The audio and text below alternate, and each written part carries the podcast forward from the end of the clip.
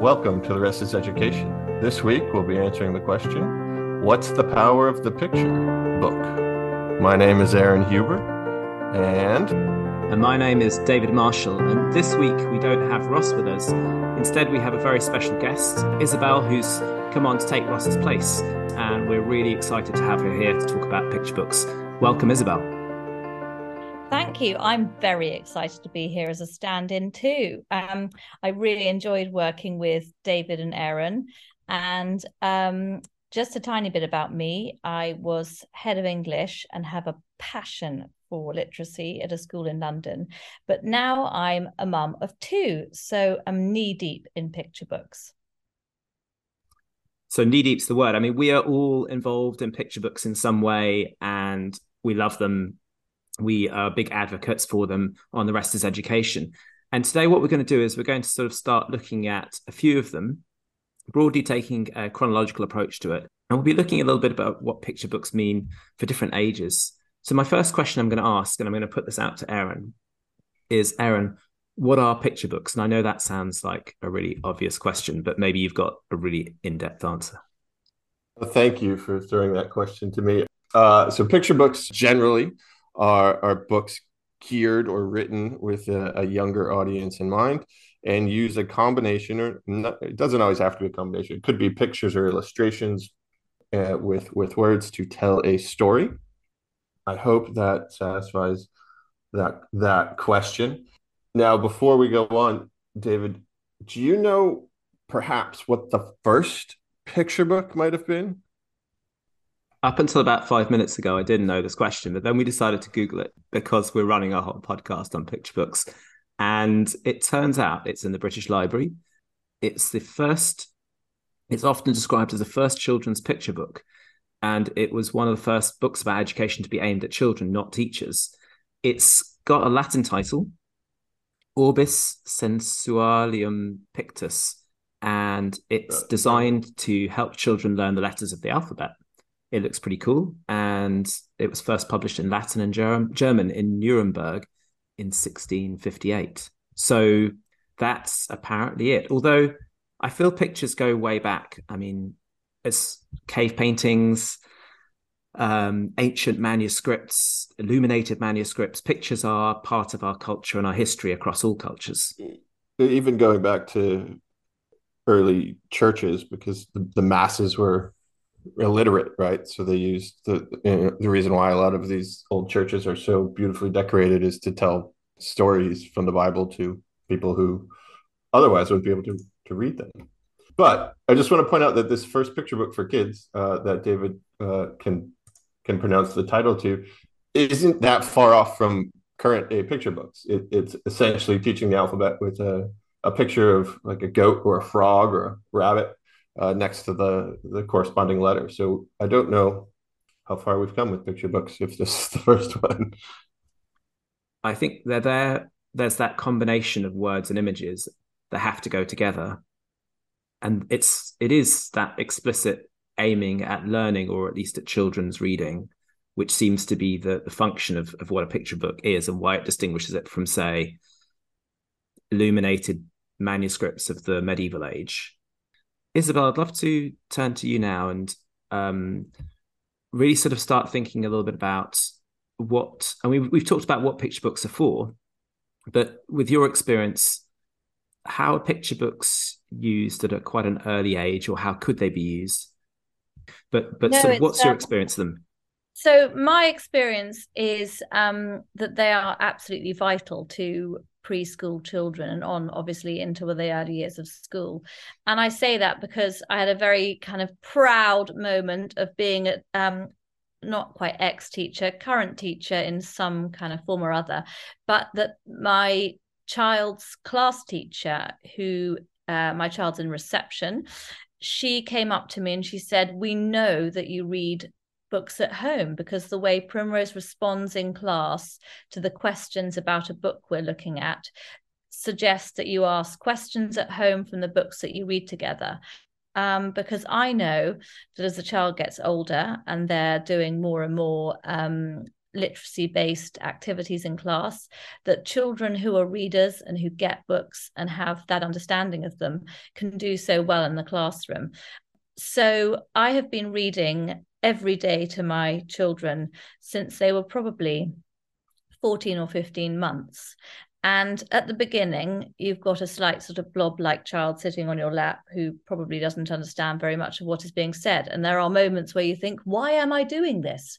But research suggests that if you start early and you do it every day, that stuff gets absorbed, the rhythm of sound, the power of the picture, the odd word they might recognize. And that's the beginning of the journey, I think. It's really important to start very young and not be worried if you know you've got a child sitting on your lap that doesn't actually really get what's going on or what's happening in a book. That's okay. It's about the experience of it to start off with. And that's the beginning of the journey as far as I'm concerned. Thank you very much. And how young are we talking? Where would you start? As I was saying, I would honestly start at sort of 14, 15 months and definitely by 18 months. Doing a story as part of the bedtime routine is really important. And what's great is if you start, once they're into that whole bath and bedtime routine, that you put in a little story at that time, at say sort of 17, 18 months. There's a market of books that cater for that age as well, because right at the beginning of their journey with books, I would say that it's not really so much about the story. That's too much for them to take on, really. It's about books that have got great texture to them, or books that have got flaps, books that have got really lovely pictures where they can recognize a tree or a boat or a bus. You know, you're really in the territory of trying to get some word recognition to basic nouns, to colors. And that's where you want to be starting. You're not really interested in a story arc or anything like that, even on its most basic level. It's much more about recognition and obviously enjoyment, I would say. One of my son is he just turned 15 months. And I've been reading to him, I don't know, ever since probably he could sit up on his own. And one book that's endured the months of reading is this book called Tales. And it's a board book and a texture book that you're talking about. So for the people who don't know it, a texture book is a book that has literally different textures. Like Tails has furry, you know, you could feel a furry tail or a bumpy tail or a rough tail. And it's, you know, at first he wouldn't even touch or realize the different textures. And now, you know, he's all about grabbing that book and looking at it, even though we've moved on to, I think I would say, a step above those books. He still enjoys these sort of learning experiences in these different types of texture books. And so it's really important to invest in or get from the library these books. But I presume that if you've got books, particularly with flaps and pop-up things, they're going to get ripped, aren't they? Yeah. And actually, I now, with the 4.5-year-old reception child, use our local public library a lot, which is a fantastic resource. It's full of picture books for them.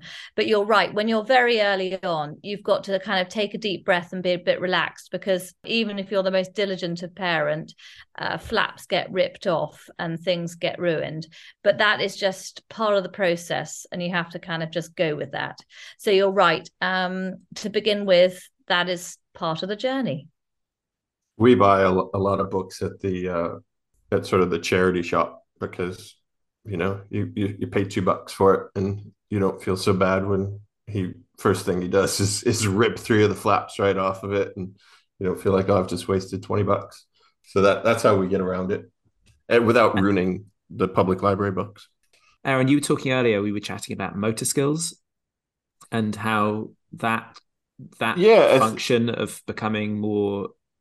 Yeah, it was with the flap books. I think at least I was able to sort of perceive and see a little bit of mental development over time. From, you know, when you're first reading the flap book, you're flipping over the flaps, you know, and acting surprised at what's behind each flap, and then it gets to, you know, flipping it down together, or, you know, your kid realizing where the flap is and sort of pointing or putting their hand on it. And then now I'm at the point with my son where he's anticipating where I am in the reading, and he's pulling down the flap and sort of Also, we've read these books hundreds of times. And so he's got the motor skills now and the sort of mental capacity to know sort of when do I put that down and how do I flip that down with, you know, without always ripping the flap off. So a little bit of hand-eye coordination going on there, I think, as well.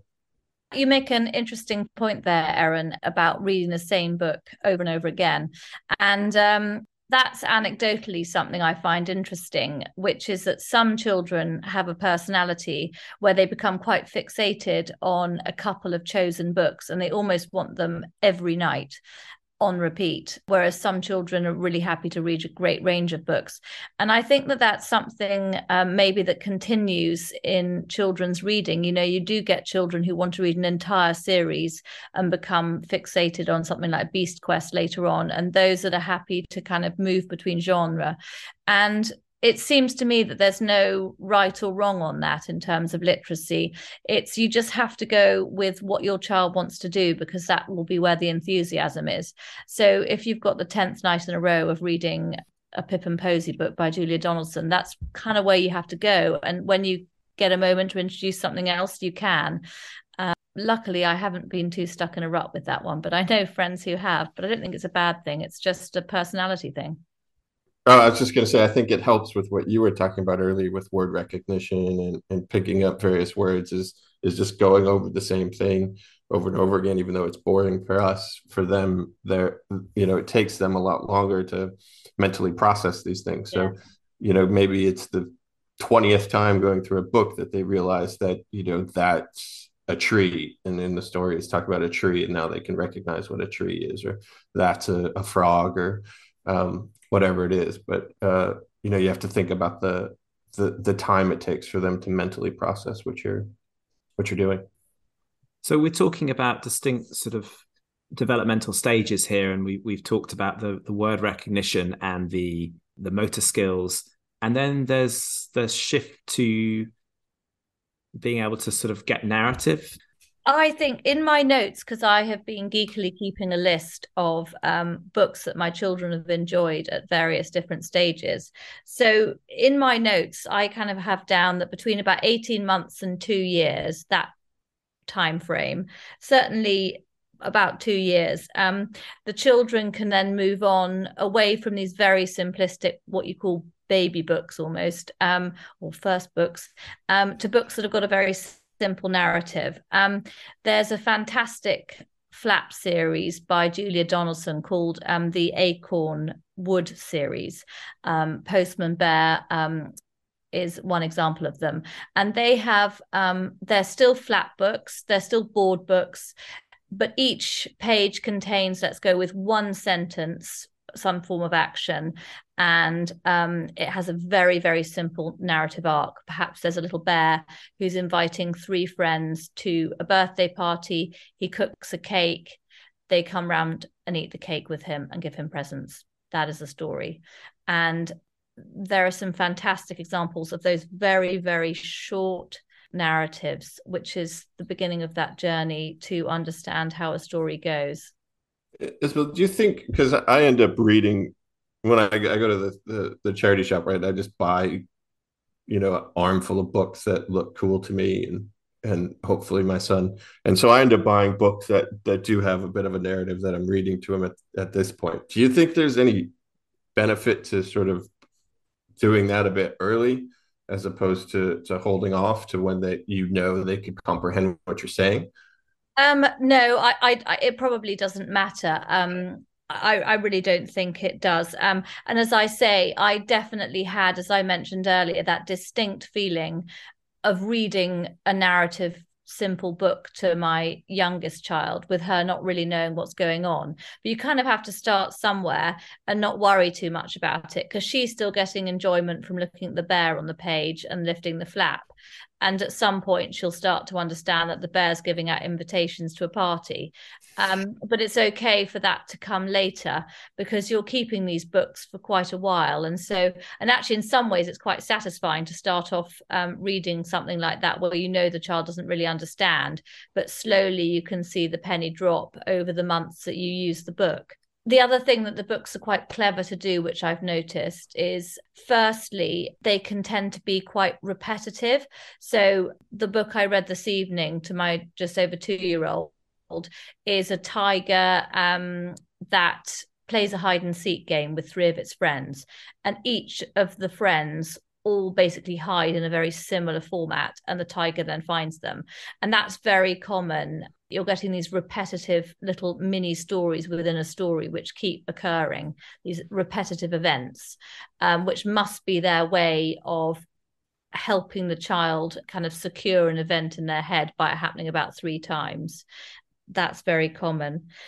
The other books that are very common and excellent from a numeracy perspective, which is obviously something we haven't really touched on, is there are so many excellent counting books. They're incredibly popular and I think really important for developing children's numeracy skills as well as their literacy skills. Yeah, I've got a book here. I showed you this earlier. It's a series called Little Blue Truck, and it does both of those things that you're talking about. You know, they're all about this journey of a blue truck takes. This one is in the springtime, so you know he's going to see. It's a flat book as well. He goes to see ducks in a pond, and there's 9 of them, so you can count them. And the next page is so he's going to see a cow, and you know there's just 1 calf. And so each page is you know he's going to see a different animal. You lift the flap, and it's it's 10 pigs. Sorry, you guys can't see, but it's. Each page is essentially the same story with a different animal and a different number of them. And that pattern comes through. If I'm thinking of what I think is the most successful picture book for children in the UK, at least over the last sort of 20 something years, it's The Gruffalo. And I know that's not for very young children. That's slightly older, but there's that pattern. That's the little mouse going into the wood, and the fox sees the mouse and the mouse looks good.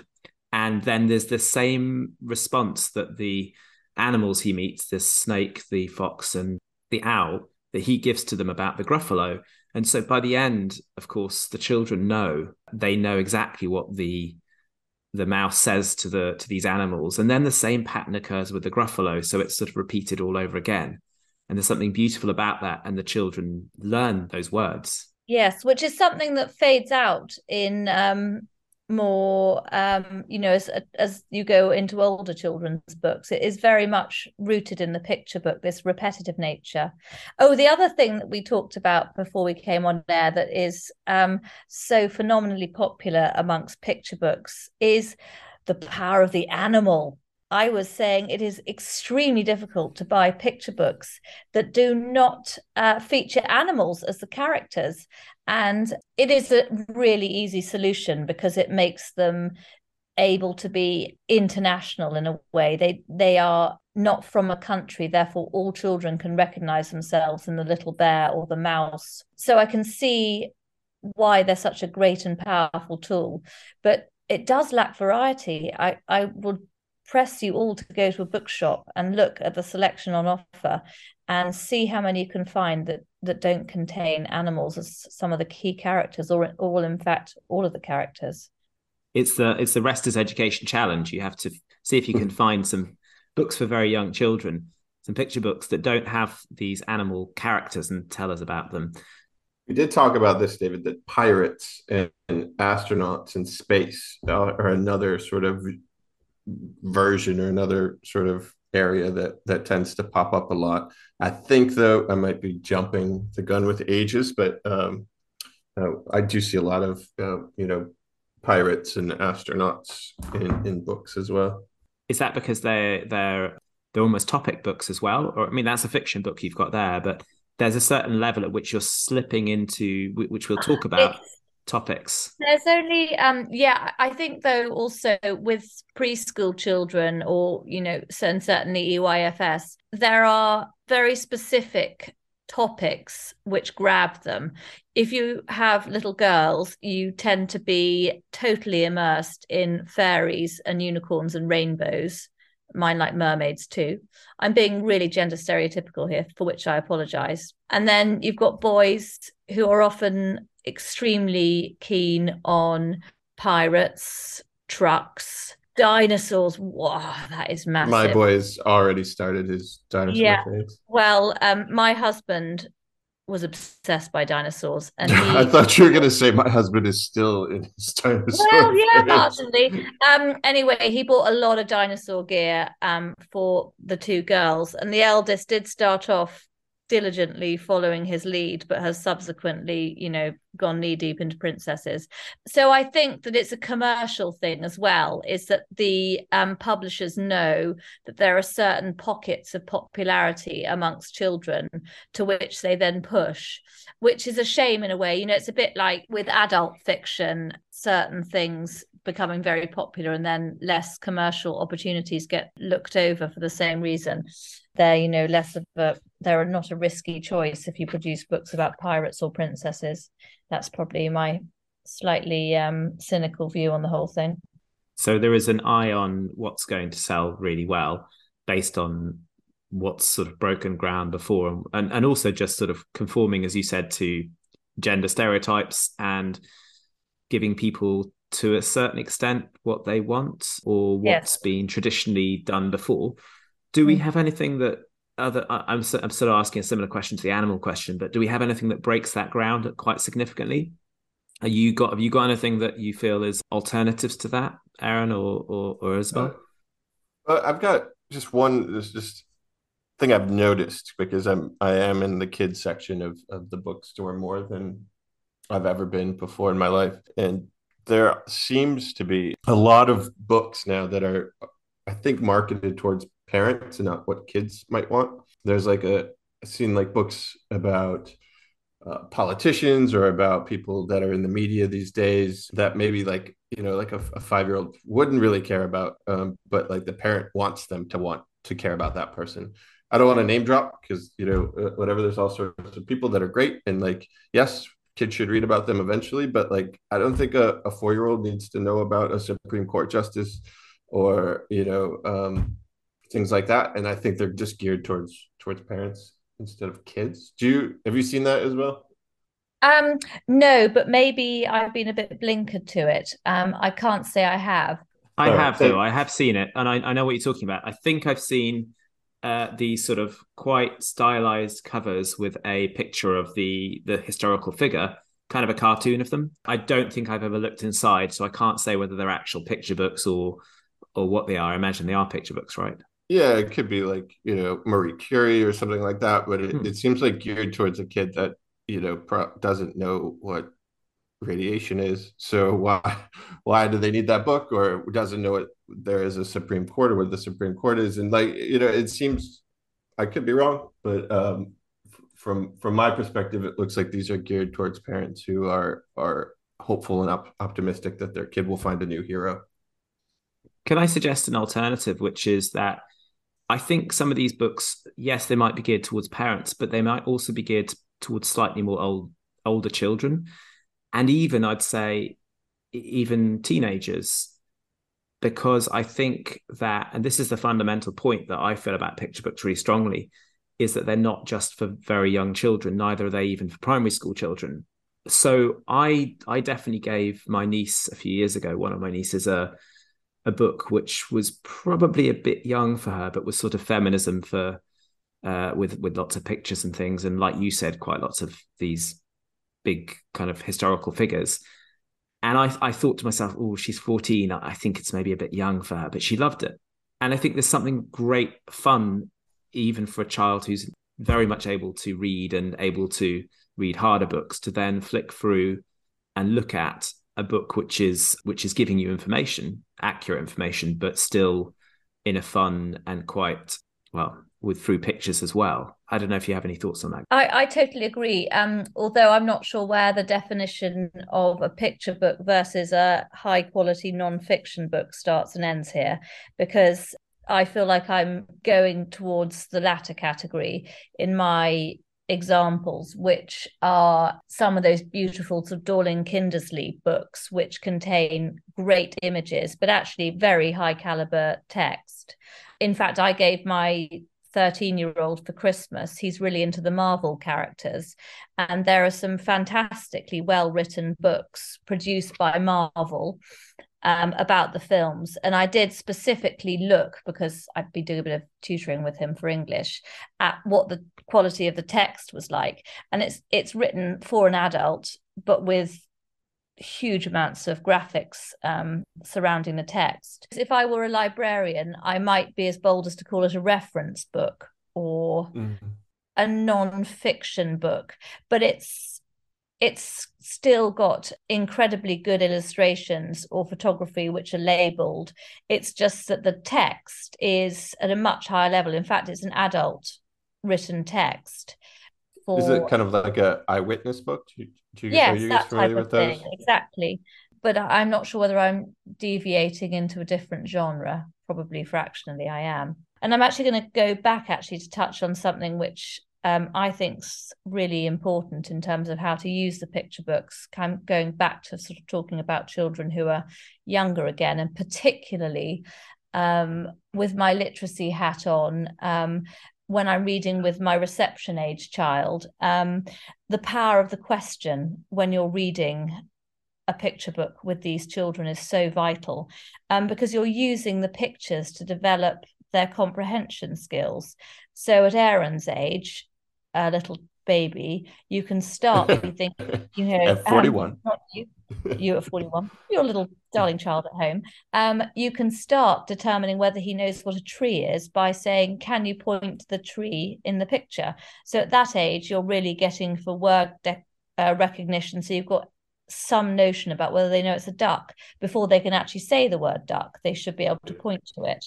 It is a great feeling when it's really special, start isn't it? To be able to do that. And with my reception age child, every few words, if I see a simple CVC, consonant, vowel, consonant word, I might ask her to read that word, because then I can check actually from a very subtle way what she can actually do in a normal book. So you've got sort of decoding and word recognition that's going on. And then you move into literal understanding. Can they tell you the color of objects? Can they count things on the page? Can they locate something on the page? Can they tell you vaguely what's going on?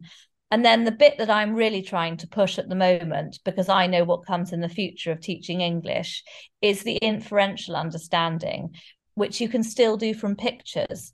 So I will ask both my children, how does the dog feel in this picture? And they can say, oh, the dog feels sad because it's crying, or, oh yes, the weather looks rainy because people are carrying umbrellas. And I know that that skill is so vital when children get older, and it's something I can start to talk about now through pictures.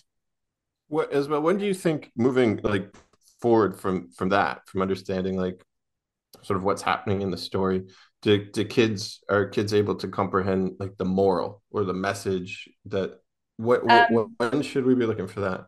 Yes, and that's such a brilliant question to ask, Aaron, because when I created my book lists, I categorized the books according to how I think why they're good.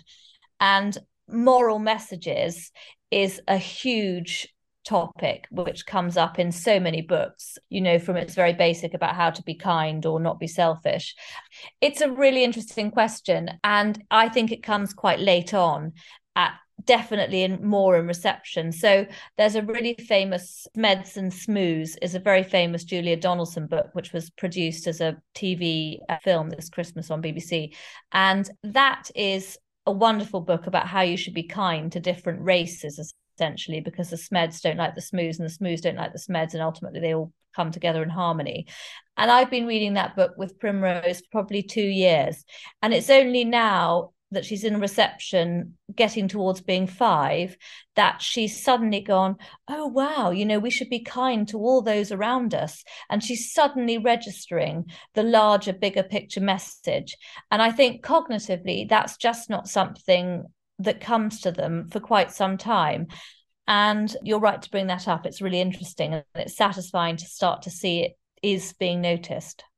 Very cool. I've always wondered when he's gonna, because he's not at a point where he understands the narrative. We're very much at the, where's the bird, where's the duck level. Yeah. But we've been reading this book about this bear who gets sick and his woodland friends take care of him, And then I got sick, and I was wondering in his head, does he understand I'm like the bear right now? And apparently not. He did not see me as the bear, but that's fine. Yeah. He will one day. So there's that shift. We've started to talk about books as we go into reception. In the UK, we call that EYFS. Then there's in the UK, we have Key Stage 1. And I feel there's a books that can be read to children at a certain age before school, or read with children, and then you can return to them. I'm teaching a year 1 and a year 2 class at the moment, and we've been looking at Michael Rosen's classic, which is We're Going on a Bear Hunt. And there's also another one, The Gruffalo, which I mentioned earlier. And I'm sure most of these children have read them before, but there's something about kind of returning to books which you're familiar with. We use the term old friends to talk about that returning to those books. And I think you can return to them and get more out of them the second, the third, the fourth reading. Not just in the way, as we were saying earlier, about a child wanting the same book every night, but in the sense that when you've kind of gone through a couple of years of education, as opposed to when you're preschool, you mm-hmm. see things differently, and you start to get that, Isabel, you called it the inference. I mean, actually, it would be a fantastic little literacy experiment to take something like the Smeds and Smoos by Julia Donaldson, which definitely can be read on many levels, and read it in some form of lesson with all of the children throughout the whole of a primary school, and just see where the book took each year group, because you would learn a lot about their cognitive level and understanding and thought processes. It would be a really interesting thing to do, because at least that would be a wonderful power of the picture book, is the fact that because they're so short, generally speaking, they can obviously be used as a springboard for discussion. You could do the same with everyone and see what happens. Be interesting. So we did at our school that we all worked at together, we did Philosophy for Children, P4C. And in our last episode, we talked about the thinking school, and we didn't touch a lot on Philosophy for Children. But Isabel, you've taught this a bit. I don't know if Aaron, you've taught it. And picture books are essential for this, aren't they? Yes, because from a purely practical point that I've just raised, is that a picture book obviously doesn't take very long to read. It packs a great punch and is an excellent springboard to then have some form of theme discussion from it. So we used picture books a lot as our stimulus for conversation in those Philosophy for Children lessons, yes. And for me, that was probably one of the most useful ways that I use picture books in my teaching with the older children, was through that medium. And you do need to carefully choose your picture book for that, and they do tend to be the more esoteric thinking style picture books, but that's not a problem. It's either knowing someone who's got a good list or doing some quite good research online to find the right picture books to aid your conversations or the kind of direction in which you want to go in.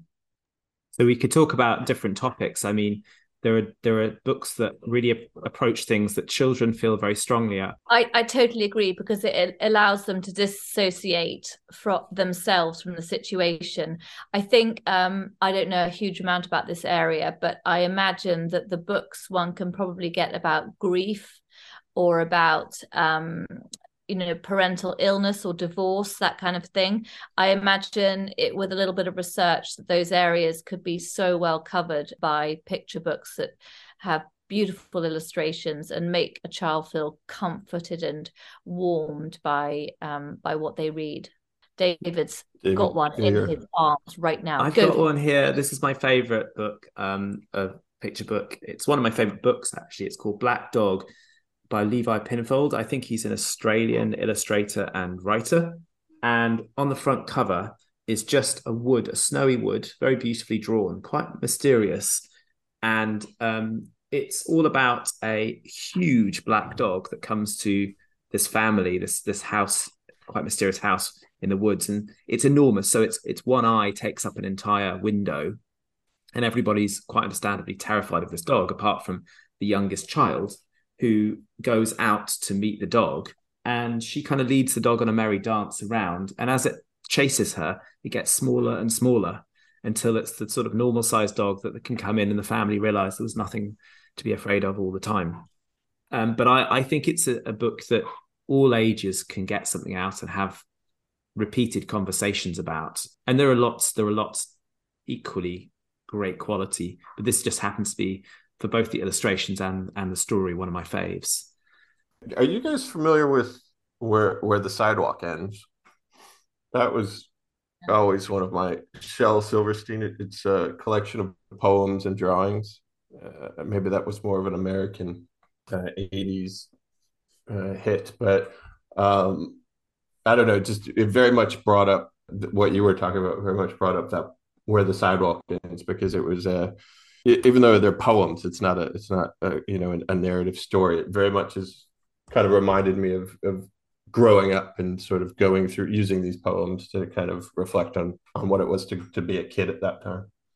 And that means so much, doesn't it? To find ways into talking about what it means to be living in a world where things can be very difficult or scary, but without knowing why. And Isabel, you mentioned this almost soothing and reassuring, the comfort and the safety of it as well. And that's a real function of picture books because of both the story and the visuals. What about encouraging children to try new things or stoking imagination? Do you have any favorite books for those sorts of things? Certainly imagination. I mean, so many of them are imaginative. I'm just trying to think of which I would say the best examples are. Yeah, I mean, there are so many. Right? I'm actually going to flip it on its head, though, and say sometimes it surprises you what children like. I know we come across this all the time when you're teaching, but, you know, sometimes they find the most boring kind of grammar exercise really, really soothing and interesting to do. And that's always like, wow, I never thought they'd enjoy that. But on a similar level, there are some quite prosaic picture books out there that are quite old fashioned. Not a great deal happens. I'm not going to do a disservice to the author by mentioning the name, where essentially, you know, the mum's really ill, the children make a great old mess, and the father's hopeless. And it just sometimes children love books that are a little bit more boring. And maybe that's a nice thing too, is that yes, they can stoke imagination. I think a lot do that, but also children love to almost see themselves in the story. And I'm not quite sure how often that happens, where the events are so kind of everyday and prosaic that they go, oh yeah, that's kind of like me and mummy and daddy and things. Sometimes everyone tries to be quite kooky, and I think sometimes straightforward is nice too. David, you were showing me a book, Choose Your Own Adventure book, which I really enjoyed as like a middle schooler, but those were chapter books. But you actually have a picture book version of it. I think it's worth name dropping that. Yeah, I think that's it. Is that the same one? Oh, you have a different one. No, I have one.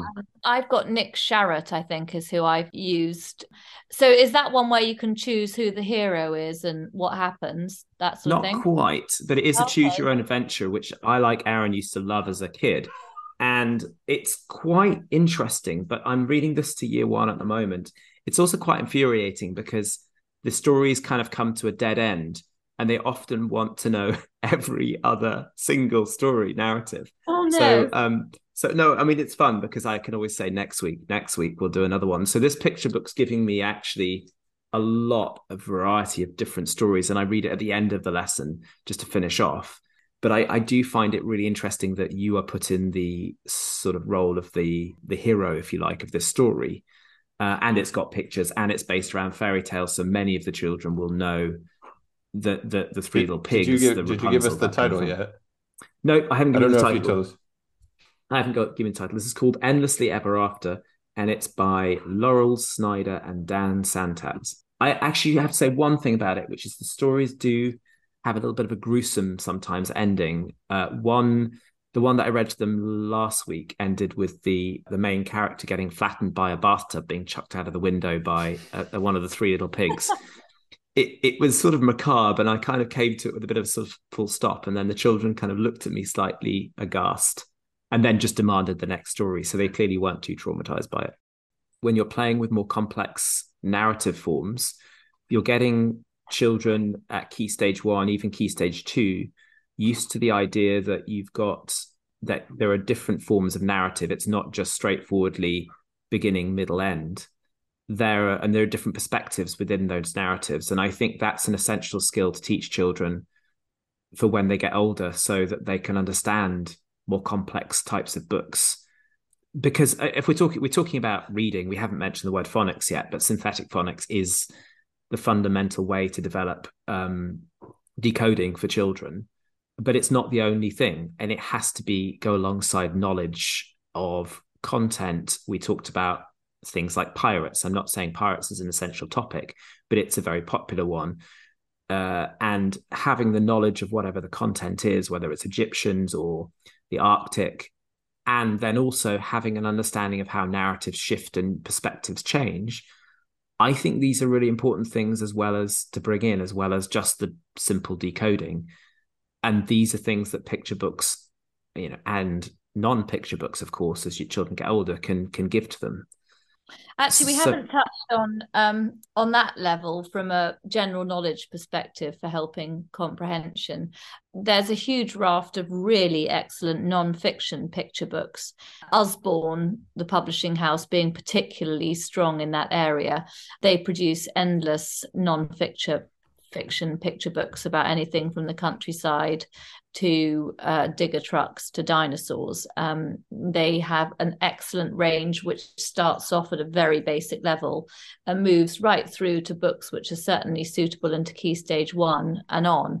And that's an excellent way of children really enjoying to learn about, all sorts of really important topics for understanding the world around them. Absolutely. And Flying Eye Books are another absolutely cracking one. We were talking a little bit about non-fiction books earlier and whether they're picture books or not. And again, it's part of that slippage of what is a picture book, what age is it for? But I definitely think these non-fiction books, there's one called Shackleton's Journey, which I think is used quite a lot in key stage 1 and 2. And there's another one by Flying Eye, which is Curious About Crocodiles. They have a whole series of different animal type ones, which the facts are really accurate as far as I can tell. And the children love them, because I do think children, maybe particularly boys, if I'm being gender specific, love nonfiction and facts. Would we keep things like eyewitness books out of this, like more reference books out of this conversation? Because as a kid, those were my jam. Looking at like medieval, suits of armor and endless facts that I don't ever remember, but I always found those fascinating and I felt it was like an encyclopedia that I felt that I could engage with as a kid. I mean, bring them in. I think we should just be open about what is a picture book and if it's providing that additional learning for children through the pictures as well as the words, then why not call it a picture book? I think Aaron also wants to talk about graphic novels and just mention that.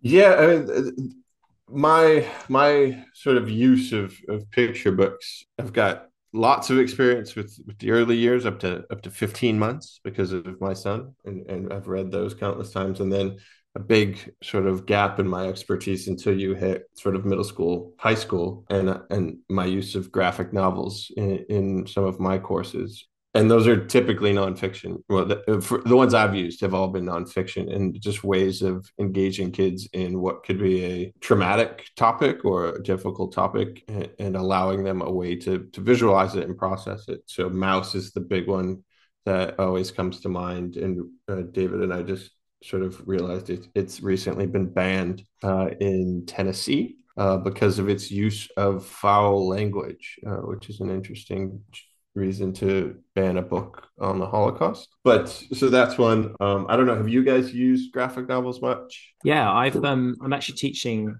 Diary of Anne Frank at the moment to year 6, and obviously the Diary of Anne Frank is written prose, no pictures at all, but there's a graphic novel version of it, and I'm not using the graphic novel in its entirety. Neither am I using the Anne Frank, the definitive edition. I'm using the children's edition, but I think the graphic novels pictures do lend something to the teaching, because they give a very visual sort of look at this. Isabel? David's a Shakespeare purist, so he might start shaking in his seat at this one. But I have used graphic novel / sort of sophisticated comic versions of Shakespeare to teach year 8, so sort of 12, 13-year-olds who perhaps suffer a little bit in terms of their literacy understanding. And it was a fantastic way for them to enjoy Shakespeare whilst understanding more clearly what was going on by the power of the picture. So they saved my bacon, in fact, I would say, when it came to teaching Shakespeare to children that perhaps struggle a little bit in English. I think you're right. And do we mention dual coding as we haven't mentioned this? Dual coding is the idea, not the idea, it's just how we learn through both the oral loop and the visual loop. So we take in information through both. And picture books do that, not just one. It's not just the pictures, it's the words as well. And that means that they've got to be good for all ages because it's going to enhance learning. In terms of all ages, the first time I ever saw a graphic novel used, I was in university, and it was in a history class I was in. And our professor had us read a graphic novel called A People's History of the American Empire. It was American history class, and it's based on a book by Howard Zinn, and it was a great intro to a lot of historical events that we could then sort of get the overview through the graphic novel and then dive deeper into it with, you know, primary sources and things like that. But it was our intro in this course to a lot of historical events, and I thought he used it in a brilliant way. And then I, in turn, use that same graphic novel in my middle school courses from time to time, in sort of modeled kind of what he did, because I thought he did such a good job of using it as a accessible introduction to sort of complex historical events. It makes me think of the book Where the Wild Things Are, which is another absolutely wonderful book. I've used this with sort of 15, 16, 17, 18-year-olds to teach them about ideas like post-colonial theory, Marxism, a number of other sort of structuralism and things like that, because it's a really helpful way of getting them to engage with something again, looking at the pictures and thinking about a simple narrative, but one with a lot of complexities to it when you approach it with sort of older pupils or sort of people who are about to take sort of some big exams. It distills everything down to a really fine point of, well, okay, if you were looking at this from a structuralist point of view or a post-colonial point of view, what kind of things are you seeing in there? And suddenly all this stuff comes out and they start to kind of notice things that they wouldn't really notice in a book like maybe an older book, or rather they would notice, but once they'd seen it in a picture book, then they are able to spot it in a much longer novel. So that's why I feel that I think these books can be used with many different ages in schools.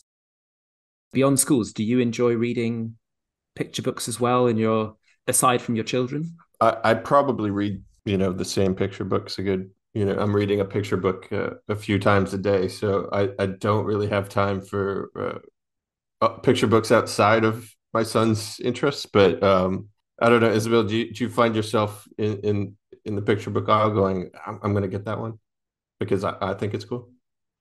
Boys, I fantasize about having time to do things like read books. It rarely happens with a 4 and a 2-year-old and a household to run.